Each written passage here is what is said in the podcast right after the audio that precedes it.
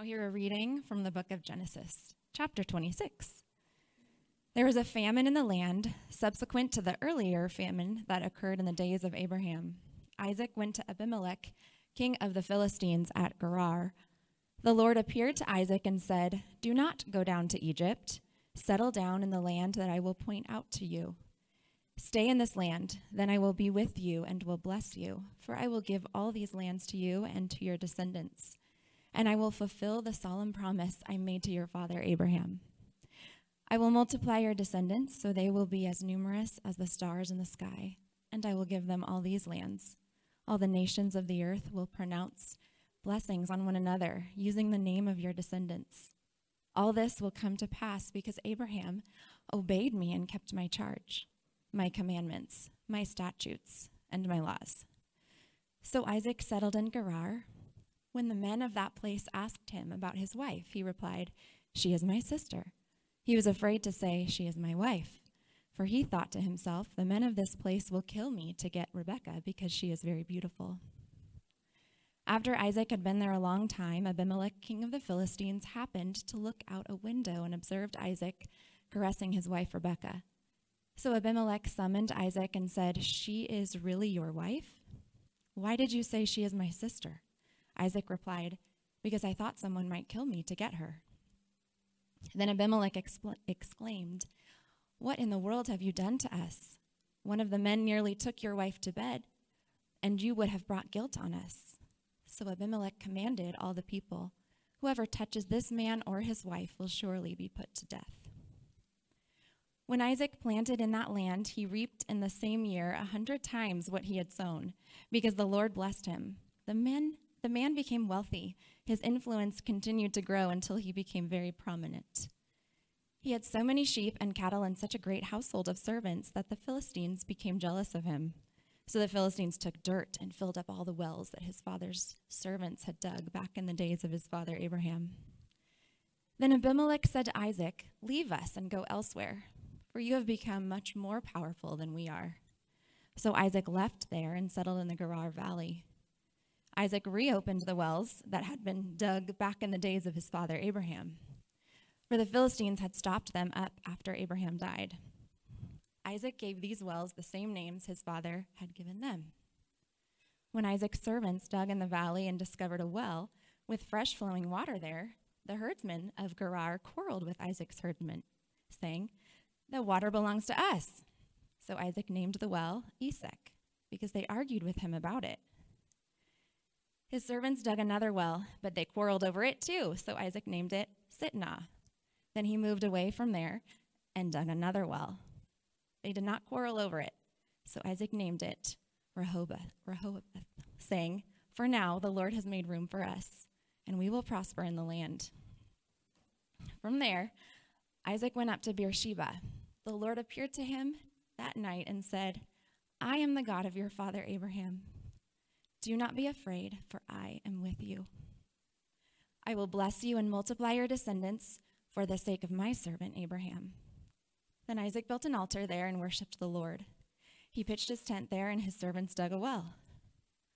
Now Abimelech had come to him from Gerar along with Ahuzzah, his friend, and Phicol, the commander of his army. Isaac asked them, Why have you come to me? You hate me and sent me away from you. They replied, We could plainly see that the Lord is with you so we decided there should be a pact between us, between us and you. Allow us to make a treaty with you so that you will not do us any harm, just as we have not harmed you, but have always treated you well before sending you away in peace.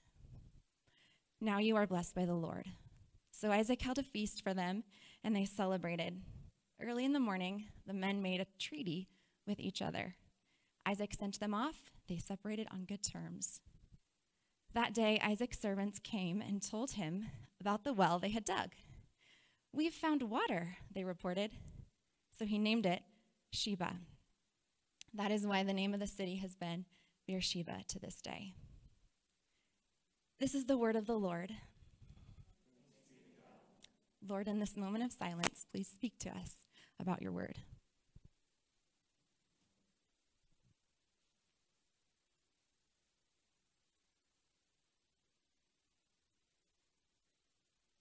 Thank you, Lord, that you provide water and you bring life. You are the giver of life and the sustainer of life. Amen. Usually, Mike comes up right now, but I have just a minute that I want to share with you before he does. The passage we've just heard points to the discovery of wells as evidence of God's blessing. Physical life depends on access to clean water, and God has called his people, that's us, to spread God's blessing to the nations. Next Sunday, several people in this church um, are running or rucking in the Colfax Marathon and Half Marathon in order to support clean, clean water projects in the developing world. Coincidence that our passage today in Genesis is primarily about wells? I think not. like, really amazing, right? I'd guess um, that the global water crisis is not new news to anyone here, and I recognize it's just one of many issues that can, we can point our attention toward. But can I um, just share with you when I became aware of it personally? When I was 22, I spent a couple months in India with two friends, and we were um, not doing any water project work, but we got to visit villages with an Indian doctor who was a believer, and I witnessed water and sanitation issues in each village that we went to, and significant barriers to education, which was a particular um, passion for me. I had just finished like an education degree in college. It was overwhelming, to say the least. I hate seeing people suffer. I don't know if anybody particularly wouldn't, but this week I looked back over those pictures and was reminded of that trip and realized how much I still have to learn about suffering, about community, about the work of God in the world. And that experience in India is not easily forgotten, but when a problem or a situation is that big, I feel powerless over changing anything. So back in the fall, Mike came to me and said, I'm going to run a marathon with Team World Vision and raise money for clean water globally. And I said, I'll do it too. And the words came out of my mouth and surprised me only because I used to run competitively like 20 years ago, but um, generic pain, largely unexplained, caused me to put running like on the shelf. Maybe someday I'll do it, but I hadn't for a long time. I'd convinced myself it was too jarring, and so a side story to the main plot of this is that the pain I used to experience on a daily basis has lessened significantly after starting to run again. I sense God's healing hand in this, and it is not lost on me. So I'd like to ask the team, Team World Vision, our runners from this church, to come up here with me. I want you to see their faces um, as we pray together for this work. Yep, I need you to come up of bringing clean water to people who desperately need it. Runners and ruckers. Remember, I told you I was overwhelmed by the problem? I don't want kids to spend hours of their day each day walking to a river to bring water back to their family when they could be in school. I don't want kids to die from diarrhea or other diseases caused by drinking contaminated water. World Vision and others doing similar work believe that the global water crisis can be solved in our lifetime, and that's a, a really cool thing to think about.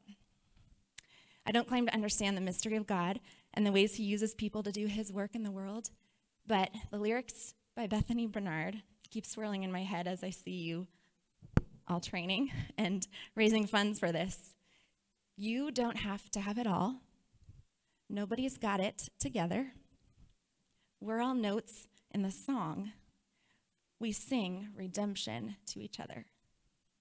Thanks for saying yes to something that was stretching for a purpose beyond yourself. And thank you, church. Many of you have been a huge part of our team by your support financially and in just verbal encouragement to us. Um, we feel that. So, church, will you stretch out a hand to these, to us, and pray with me?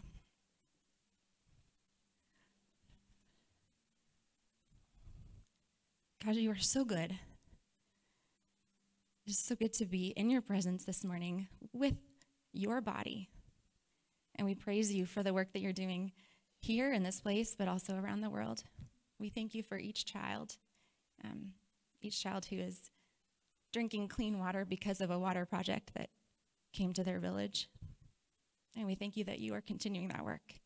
We thank you for these runners, these ruckers. Pray you'd give them strength and endurance to finish the task. We pray you'd continue to bring others along in the journey um, of bringing your redemption to a hurting world. Amen. Thanks, runners. So a bunch of us will be gone next Sunday uh, to run. Uh, the race is at the race starts at 6:30, so I expect you all to be there, cheering us on as we're starting. Especially if you want to come an hour early to support that, it really, just kidding. Um, and then we'll be finishing anywhere between, you know, 8:30 and four o'clock in the afternoon. Hopefully the same day. Yeah. Well, uh, thank you, Aaron, for sharing your heart about that. Um, it is a beautiful connection. Uh, we didn't plan it, uh, so it's just the providence of God that as we are getting into Genesis 26, we see God's blessing demonstrated tangibly in the form of wells. And wells are mentioned five or six times in this one chapter. And the wells are a sign, obviously, of God's blessing, of his life. It's during a famine. And yet, anyone who's watching Isaac and his family is like, oh my gosh, wherever these guys go, the water is just flowing and they're doing well. So, where are we in our study of Genesis? In the last chapter, we witnessed the beginning of a long term plan by Isaac's son Jacob to steal a blessing from his very slightly older twin brother Esau. And uh, he wants to, so he, he makes Esau sell him his birthright.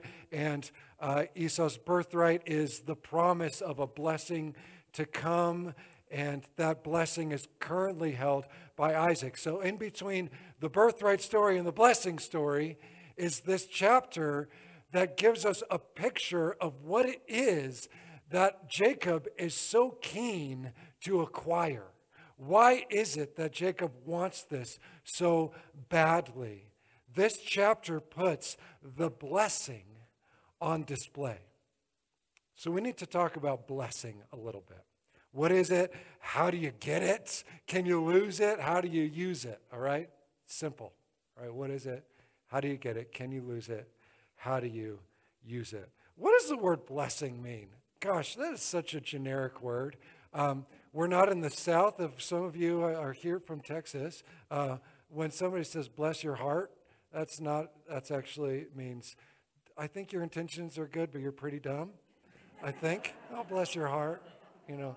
Um, so I, I, think that that I've been in Colorado my whole life, but I've learned, you know, yeah, um, you know, we maybe you're trying to curb your uh, foul language, and so you say, "Bless me" whenever you're surprised. Uh, maybe you know, maybe you have experienced, you know, in, in Christian community, we have this this awkward interchange depending on somebody's background. So some people are, are fast to say bless you, you know, like, oh, bless, God bless you. You know, I, I met an old friend just yesterday and, and uh, he's someone who, you know, loves blessing. I said, so I knew that that was important. I said, bless, you know, bless you. He said, oh, he does every day. I'm like, oh, that's awesome. Cool. Um, so yeah, we, we talk about all sort of anything good in our life. We talk about as blessings. Um, so, you know, maybe you bought a house in the area more than five years ago. You're feeling kind of blessed with the value of your house right now. Um, sorry, those who are trying to do that. Um, if you've been sick or dealt with chronic pain or whatever, and you're in a season where you're not feeling that, just feeling normal feels like a blessing. Um, sometimes your kids feel like a blessing. Sometimes your family and friends are a blessing. Sometimes your church community is a blessing. It, the word sometimes is important in all of those sentences. Um, is blessing a nice way to say goodbye? Is it the general, generic word for, for good? You know, oh, this is a good thing, a loving marriage, or a, a new job, or I could go on and on. Surely in our culture, that's what the word blessing means. But we need to reframe it a little bit because we need to understand what it is in Genesis. We talked a bit about this last week, but when, if, if we are using the idea of blessing as just generic goodness, then, then we're going to miss the power, like why it is that, that Jacob wants to steal it from his brother Esau. All right, so we need to recognize what is happening here. There's, there's a commentary I've been using to study Genesis uh, by Allen Ross. His commentary is entitled Creation and Blessing. And he's tracking this idea of blessing throughout the whole story. So um, I, I want to give you his definition of blessing. He says, God's blessing gives the seed to the patriarchs and the land to the seed. All right? The cursing alienates, it subjugates, it disinherits. He says a study of the Hebrew word for blessing in Genesis shows that the giving of a blessing bestowed prosperity with respect to fertility of land and fertility of life. The gift of divine blessing included the empowerment to achieve what was promised. God was therefore always the ultimate source of the blessing even when it was communicated by an individual. In other words, the blessing in Genesis enriches that which is good. In chapter 1, God blessed animal life, He blessed human life, He even blessed the seventh day, the day of rest. All of these, you know, He had already pronounced them as good, but when He blessed them, He enriched their goodness. Like it became more than just generically good. His blessing on the patriarchs, like on Abraham, granted unusual provision from above so that the family could multiply and prosper phenomenally and enjoy a special status above the rest of the human race in Genesis. Since this blessing was from God, it came with the requirements of faith and obedience. Okay, that's what Allen Ross says.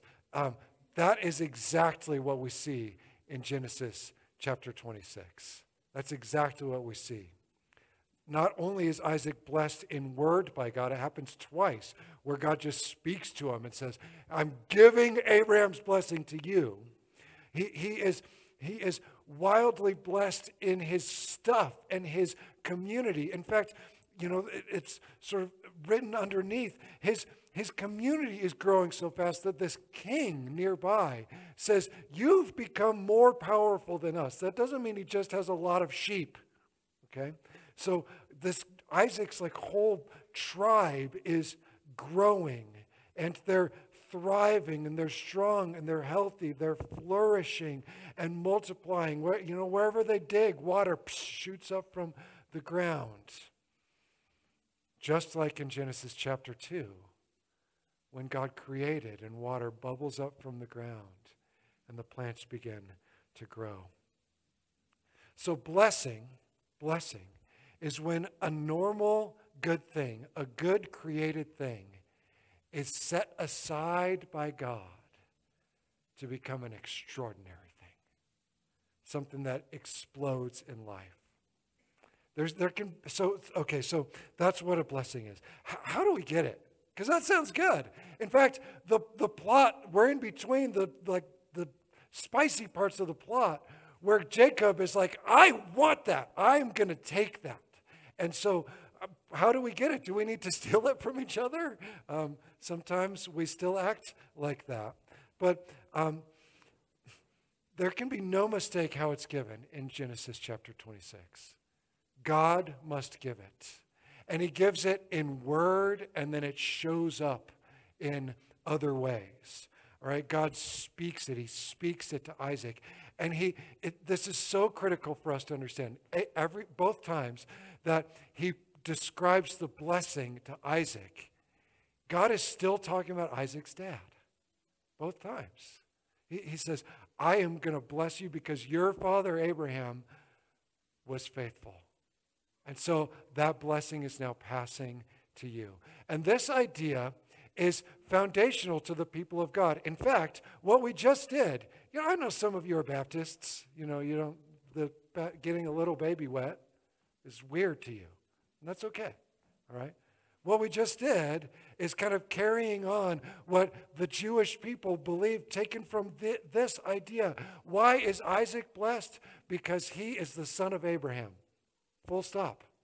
That's why he's blessed. He is part of the line through whom God has chosen to show himself to the world.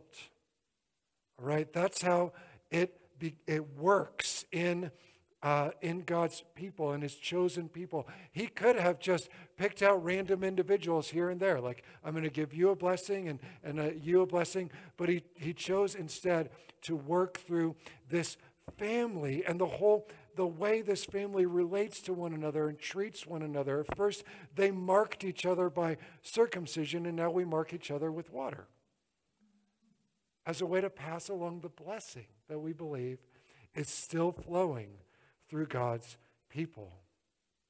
This very idea for the Jewish people became a burden to them because think about Jesus' day. He's in the first century. The, the, the chosen people don't even own their own land. The, the, the Roman Empire is powerful. They're constantly in fear. They, they have to pay taxes that they don't think they should have to pay. It's, you know, what blessing, what blessing there's famines on and off. There's, you know, it's difficult for them. Where's the blessing? And along comes Jesus, and one of the first teachings he gives is this story. And it's a story about a farmer. And he's he's sowing seed. He's walking along and he's sowing seed. And he's he's like not a very thoughtful sower. Because like three out of the four places that it lands aren't, don't yield crops. But a quarter of the land that he sows on, I don't know if it's evenly divided, Jesus doesn't say, but a quarter of the land where it's rich soil, the seed grows and it bears a crop. And what, it sa- what does it say when Jesus tells the story? It says the crop is 30, 60, or 100 fold. Now, it's never occurred to me that that is a connection, but Jesus is there quoting the story of Isaac. The story of Isaac. See, when Isaac sowed in the land, you know, he's having a bit of tension, you know, lying about his wife. There's some difficulty there. But then he sows seeds in the land, and what happens? The crop yields a hundredfold much more than it should have. And, and Genesis literally says, because he was blessed by God. So Jesus is referencing this story about Isaac's blessing, but he's messing with the categories. Jesus loves to mess with categories. Jesus says he's the sower, right? He's Isaac. He's presenting the word of God, which is the seed, and, and the four kinds of soil. Well, that's you the, the people hearing what's the word that's being sown. Those are the four kinds of soil. In fact, that's not the only place Jesus messes with categories when he's talking about how the blessing is given, how it's passed along. In, in, in John chapter 4, there's this amazing story that, uh, like so much of Genesis, is pointing to. And it's this moment where Jesus meets this woman at a well. It's the heat of the day. She's a Samaritan. Samaritans and the Jews don't like each other. She's there because she experiences shame in her community, so she comes when no one else is there. And Jesus has a conversation with her. And his conversation with her connects to all of these amazing moments in Genesis, like, like the story of Hagar or, or the story of Rebecca, Isaac's wife. You know, there's these incredible moments where God meets people at wells and then cool things happen, meets women at wells. But they start having this conversation. And, and Jesus, you know, he first he asks her, Can I have some water from the well? And she's like, well, You know, that's weird to her, so they have to talk about that. And then Jesus says, You know, I have water. And if you drank it, you'd never be thirsty again. And she's like, well, I'll take some of that. I don't like coming to this well in the heat of the day. I don't, I don't like having to walk a distance and carry it, just like the people who we are working, running for, have to do still. So Jesus answers her If you had known the gift of God and who it is who said to you, Give me some water to drink, you would have asked him, and he would have given you living water. Sir, the woman said, You have no bucket, the well's deep. Where do you get this living water? Surely you are not greater than our ancestor Jacob, are you? For he gave us this well and drank from it himself, along with his sons and his livestock. Jesus replied, Everyone who drinks some of this water will be thirsty again, but whoever drinks some of the water that I will give him will never be thirsty again. The water that I will give him will become a fountain of water springing up to eternal life. Three times, Jesus describes the water like this it's it's living. But wait. So does Genesis chapter 26. We didn't hear it in Genesis chapter 26, but in verse 9, it says that Isaac's men discovered a well with fresh flowing water. That's what we do in the English. The Hebrew says living water. They found living water. It was something about it was creating so much life in Isaac's people. That's what they found. So Jesus is, you know, messing with the categories again. His people are not Isaac. They're the wells. They're the holes in the ground through which the water flows. Okay, so you might be saying, oh, I thought we were talking about how to get it. Um, well, few, uh, uh, if any of us are actually in the actual family tree of Abraham, but Jesus offers this living water to the Samaritan woman and through her to all of us. Later, there's a, a convert named, you know, a Pharisee named Paul, wrote a lot of the New Testament. He puts the pieces together in his letter to the Romans. He says, There's no distinction between the Jew and the Greek, for the same Lord is Lord of all. That's a big deal. He's saying now the blessing isn't just flowing through the Jews, it's flowing to the other people. There's no distinction between the Jew and the Greek. The same Lord is Lord of all, who richly blesses all who call on him. How do we get it? We ask for it, and he gives it through Jesus to you. God gave it to Isaac on Abraham's behalf, and he gives it to you on Jesus' behalf.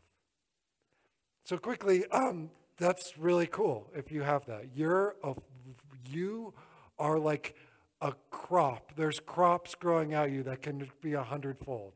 Or you're flowing with water. The blessing is meant to just flow through you. So, like, can you, you don't want to lose that, right? Can you? Um, well, our chapter isn't all like puppies and roses here. Um, there's a famine, there's a warning, and right in the middle of it, Isaac, you know, he, he carries on the tradition of his dad. He does the exact same thing in the exact same place, either to the exact same king or that king's son that Abraham did. He's afraid he's going to get killed because his wife is good looking, and so he lies and says, She's my sister, um, just to save his own skin. It puts her totally at risk, by the way. I mean, it, the more you think about it, the worse it gets. That's what he does. All right? But the warning God gives to him is don't go back to Egypt, stay in this land. So, in that land, he gets afraid and he tries to save his own neck. I don't know that he would have lost the blessing if he had gone to Egypt, but I, I suspect that for each of us, we can avoid it and run from it and look to other, try to tap other wells, so to speak. And so it's not that, it's not that we lose the blessing, uh, it's available to all who call on him. But, friends, how often do we try to tap other wells? How often? This is what, this is what would have happened if Isaac had gone to Egypt. I, don't have a lot to say about him just doing the same dumb thing that Abraham did, except I'm weirdly a little bit grateful for it. And the reason is because I'm Isaac. I mean, I have never said Aaron's my sister. Um, but I, like, I repeat the same mistakes over again. I, I can be totally faithful and like the other 23 hours of the day can be totally fearful and try to protect my own skin. And that, you know, never, God just lets Abimelech, this pagan king, say, not cool, bro. Um, that's God, like that's the only critical word about this. God just goes right back into the blessing, goes right back into it because he's got a bigger story that he's telling. The pagan king protects the marriage of the chosen family. And God brings blessing even to fearful and faithless men. So, how do we use it? um, there's this great book by Amy Sherman called Kingdom Calling. I highly recommend it. Uh, she, she talks about this, this statement in Proverbs, uh, Proverbs 11, verse 10. And uh, it, it, it says this When the righteous prosper, the city rejoices. When the righteous prosper, the city rejoices. And that word for rejoice is rare in Scripture. It's not just like, yay. It's like, we thought we were going to lose the war and we won the war. It's, it's not a birthday celebration, it's, it's VE Day. It's like, whoa, this is, a, a, that's the type of rejoicing that this is talking about. It is, it is like salvation and victory. And why would a whole city rejoice when some one person prospers? Well, the answer is found in the word righteous. That word, sadikim, describes the sort of people who are willing to disadvantage themselves for the sake of the community. In other words, they're the type of people who are so generous that you know it would actually be better for you if they won the lottery instead of you. like that, that kind of person. The exact type of person who doesn't play the lottery, by the way. You know, you, you know people like this in your life. It's, it's likely that those people are not the wealthiest people you know. It's likely uh, instead that they're the people who are constantly and bafflingly willing to give away what they have, even stuff that you think they need. When they prosper, everyone around them rejoices. Everyone. So, Amy Sherman's point, mine too, is that this mentality, the, the, the, the righteousness, the sadiq, the, you know, it's, it's, intent, it's the intended form of blessing. What did Jesus say? He said, it's not that we're Isaac. It's that we're the wells and we're the, the soil. And when that well is tapped, when the crops grow in that soil, everyone around us in his design would rejoice. Because not only are we prospering, but they all are too. That's the picture of blessing. That was God's original design. When he, he blessed the animals and then he blesses the people and he the animals, he just says, be fruitful and multiply. That's your blessing. The people, he says, be fruitful, multiply, and rule over the rest so that they will all keep flourishing. Our created purpose, whether we are rich or poor, is to be a well, to have the blessing flow through us. And do you see what happened at the end of our story? I mean, Isaac has lied to his neighbors. He's almost like almost created this big problem. They send him away, and then they're watching and they're like, oh, we got to get in on that. And they come and they say, look, like you were a jerk to us, we were nice to you. Let's make a treaty. And Isaac does. And when they make their treaty, Isaac demonstrates that he is willing to share the blessing with them. How? He makes them dinner. He offers them a feast. And that feast is the sign of their peace and the shared blessing. Brothers and sisters, when we come to this table together, we are Abimelech, and Jesus is Isaac, sharing his great blessings with us. On the night that he was betrayed. Betrayed. Jesus was one, the one who was betrayed. You know, he's also Abimelech. He took the bread, and when he had given thanks for it, he broke it and said, Take this, all of you, and eat. This is my body, which is given for you. Do this in remembrance of me. And in the same way, after supper, he took the cup and said, This cup is the new covenant in my blood, poured out for many for the forgiveness of sins. This, think of it this way you're drinking from the well of living water when you dip your bread in this cup. So, whenever we eat this bread and drink this cup, we proclaim the Lord's death until he comes. Church, would you pray with me? Lord, I, am guessing not many of us feel like wells that often. But that is our desire. I pray, Lord, that as we come to the actual living water offered on this table, even seeing the, the waters of baptism that remind us how you connected it all together.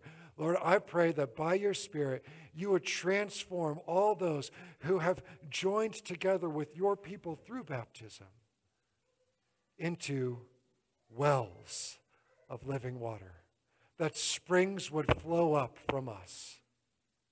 In Jesus' name, amen.